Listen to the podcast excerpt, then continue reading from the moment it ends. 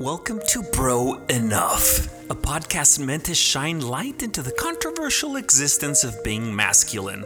And before our opinion becomes a determining conversation, we're going to reach out to professionals to understand what it is, isn't, what's working, and needs replacement into being a bro. This is Bro Enough with your host, Gonzo D. We'd like to thank our sponsor, La Jolla Recovery, before getting back to our interview. La Jolla Recovery is an alcohol and drug treatment center in San Diego, providing evidence based solutions to addiction for over 12 years. The pandemic has impacted mental health immensely, and if you're wondering whether a loved one or yourself might be using a substance beyond recreation or fun or social bonding, La Jolla Recovery wants to answer all your questions in a private and confidential manner at lajollarecovery.com. That's L A J O L L A recovery.com. That's again L A J O L L A recovery.com. Now back to our interview. Kevin B., clinical supervisor at a mental health treatment center in San Diego. Men, men's well being, men's mental health. COVID has intensified the things that we had inside, and all of a sudden they're out here front and center. What what keeps men from asking help? The stigma, the stigma of mental health that means you're weak for some people in our culture. In Western culture, for a long time, mental health has always had a stigma. You know, oh, if you see a therapist, you're quote unquote crazy. You know, but what is crazy?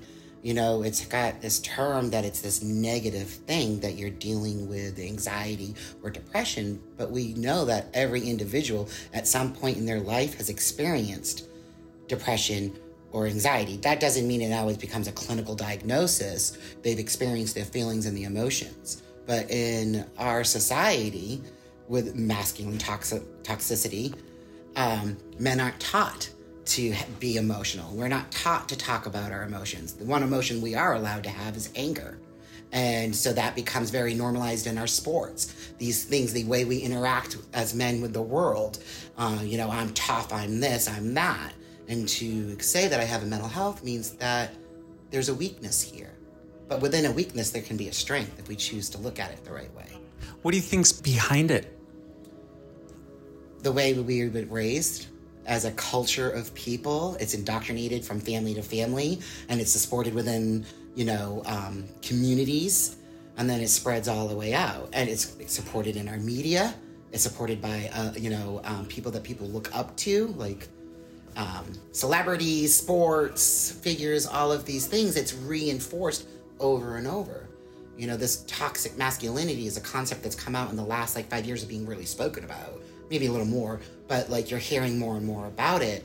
And it's these um, microaggressions that happen that teach a man to get in the lane of this is masculine. So crying, that's weak. Oh, you're, you know, excuse my language, you're a pussy. And you're told that. And, and that's reinforced in schools and you see the bullying and stuff. You know, oh, that's just boys being boys. Is it really just boys being boys? Or is it knocking somebody into a zone that you want them in because that's the box? And how do you how do you get to how do you get that place where you're finally able to see the other side, if there is a side, and how do you cross or what's the first attempt? Is it just intervention, or is it or are now people reaching out? I think that it's psychoeducation. I think it's about talking about it. So when I see it, I will I will say, "Oh, that sounds like toxic masculinity." And it gets people talk well what is that? And you start teaching you start talking about it. So it's about having conversations to normalize that men have emotions that are other than anger you know? Um, and so getting and then other people like yeah like i dealt with da da da da. It's we weren't allowed to talk about it for so long so it's creating a space that we provide the education about some of the things that people are experiencing, uh, normalizing that that is what happened and it does continue to happen, and creating a space for the conversations of how we're going to do different. And I, I, was looking at research, and it seems that uh, it's teenagers, and when when people are in, in, older, it's when they they they can cause self not only self harm but um, self homicide uh, has obviously suicidal ideation su- suicidal Thoughts ideation. wanting to hurt themselves so it seems or... like there is a there's a burnout you can't just be angry all of your life correct correct and then some people will use drugs and alcohol to mask to subdue those feelings that they're feeling So drinking and drugs is not just for fun. It's a it's it, you're It's a self coping. It's a medication. self medication, you know, it's a coping skill. It's the bottom of the barrel of coping skills. But for lots of people, oh, I'm stressed. I'm going to have a drink because it takes the edge off. And then it becomes that's the only way that you're dealing with things. And over time, you become addicted to it. You're no longer able to just put it down, you know, um, and then you're still masking all these emotions. And so for a lot of people, when they go into recovery, there is emotional dysregulation that happens. The, all of a sudden it's like I want to cry, I want to scream, I want to. Like, their emotions are all over the place because the, su- substances that were, they were using has diminished, uh, subdued, whatever word we want to use, you know, um, knocked them down, and so they're bubbling all up. And sometimes you weren't taught the skills how to regulate those emotions, and that's something that we do do here at this program is teaching how to regulate yourself in the moment. So you can't just talk about it with anyone, meaning that I can't just talk to my bro. Absolutely, you can talk about that with anybody. It's calling out those behaviors.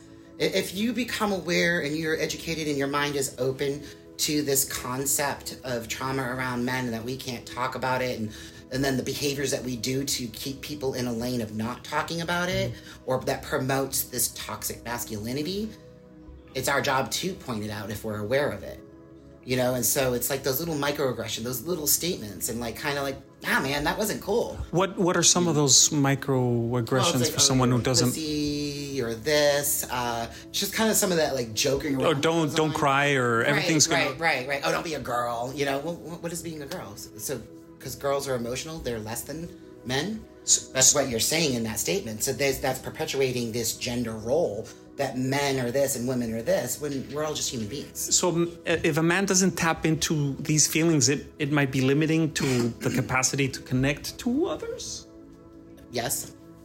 I wouldn't say for every it's different for everybody. I can't say to a degree, but absolutely I think that not tapping into those impact certain relationships.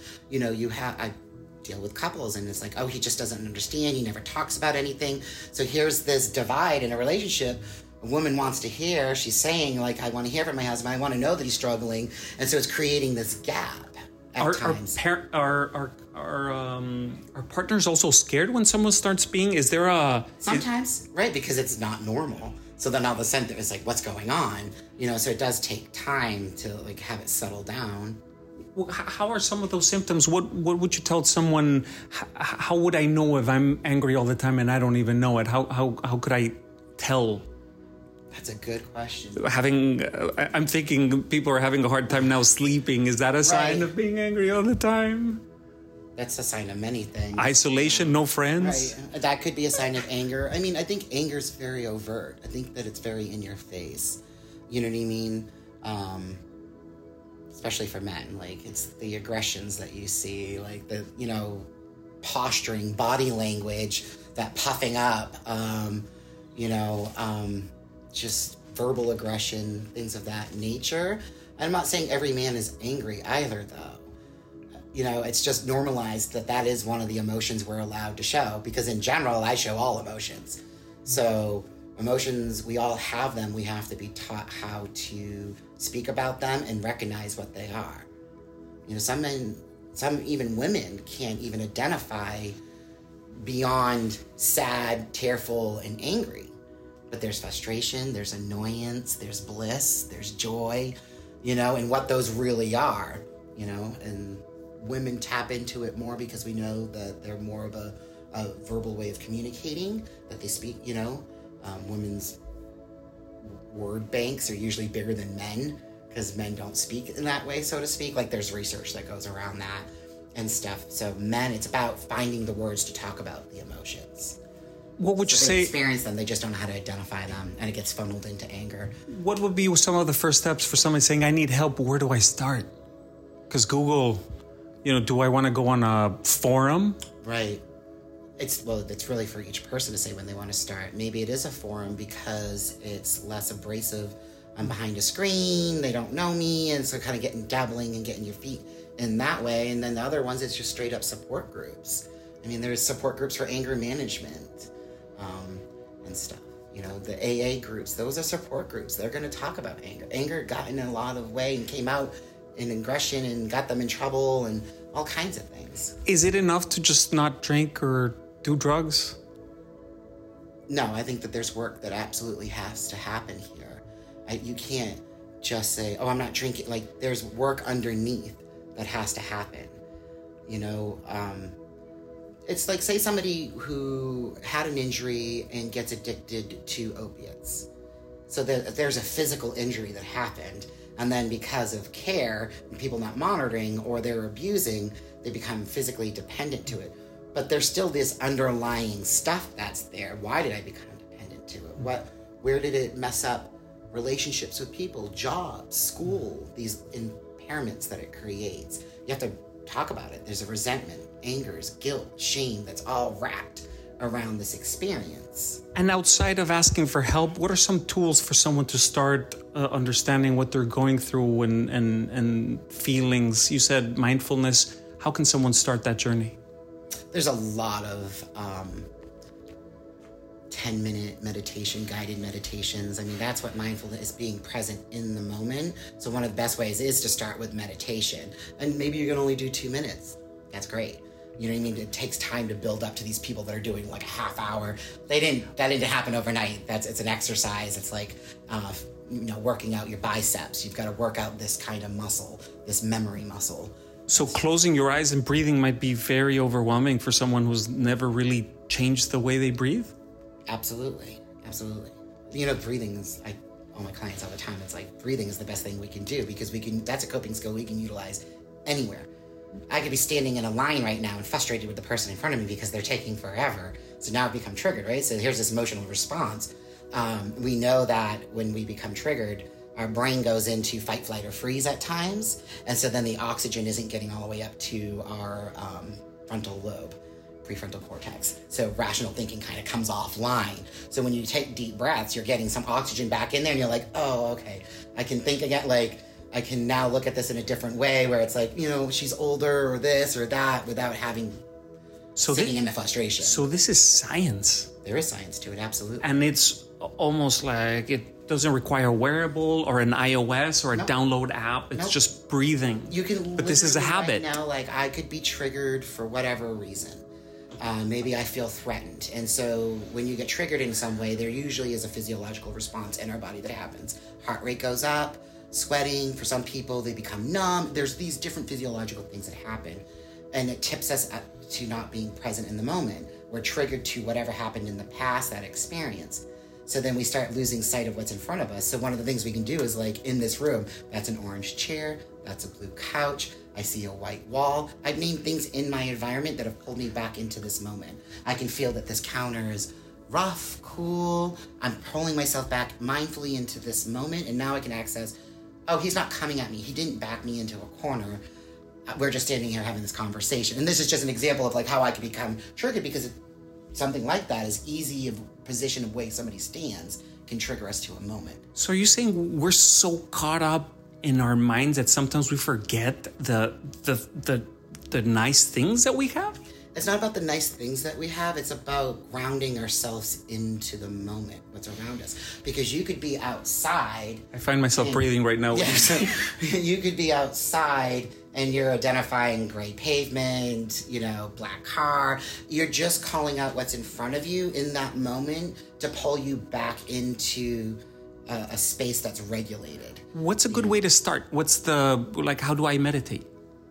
I would start with um, a 10 minute or a five minute guided meditation. Just go on to YouTube, Google uh, five minute meditation for peace or depression or anxiety, those kind of things, depending what you're dealing with. Um, some of it is just do a guided meditation.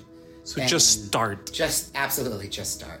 So and don't beat I'm yourself up if you don't do it every day. Okay, so it's not gonna be. It's like the gym. I, right, absolutely. I went all out during Christmas, and I need to get back in January. This is a habit. Absolutely, Kevin. Absolutely.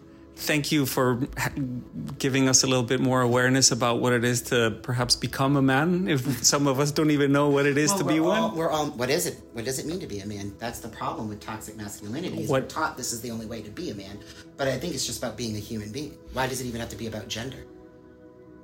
You know, I think that women can be just as masculine as men at times. I think more. I think we've got our next podcast lined up. Thank you, Kevin. You're welcome.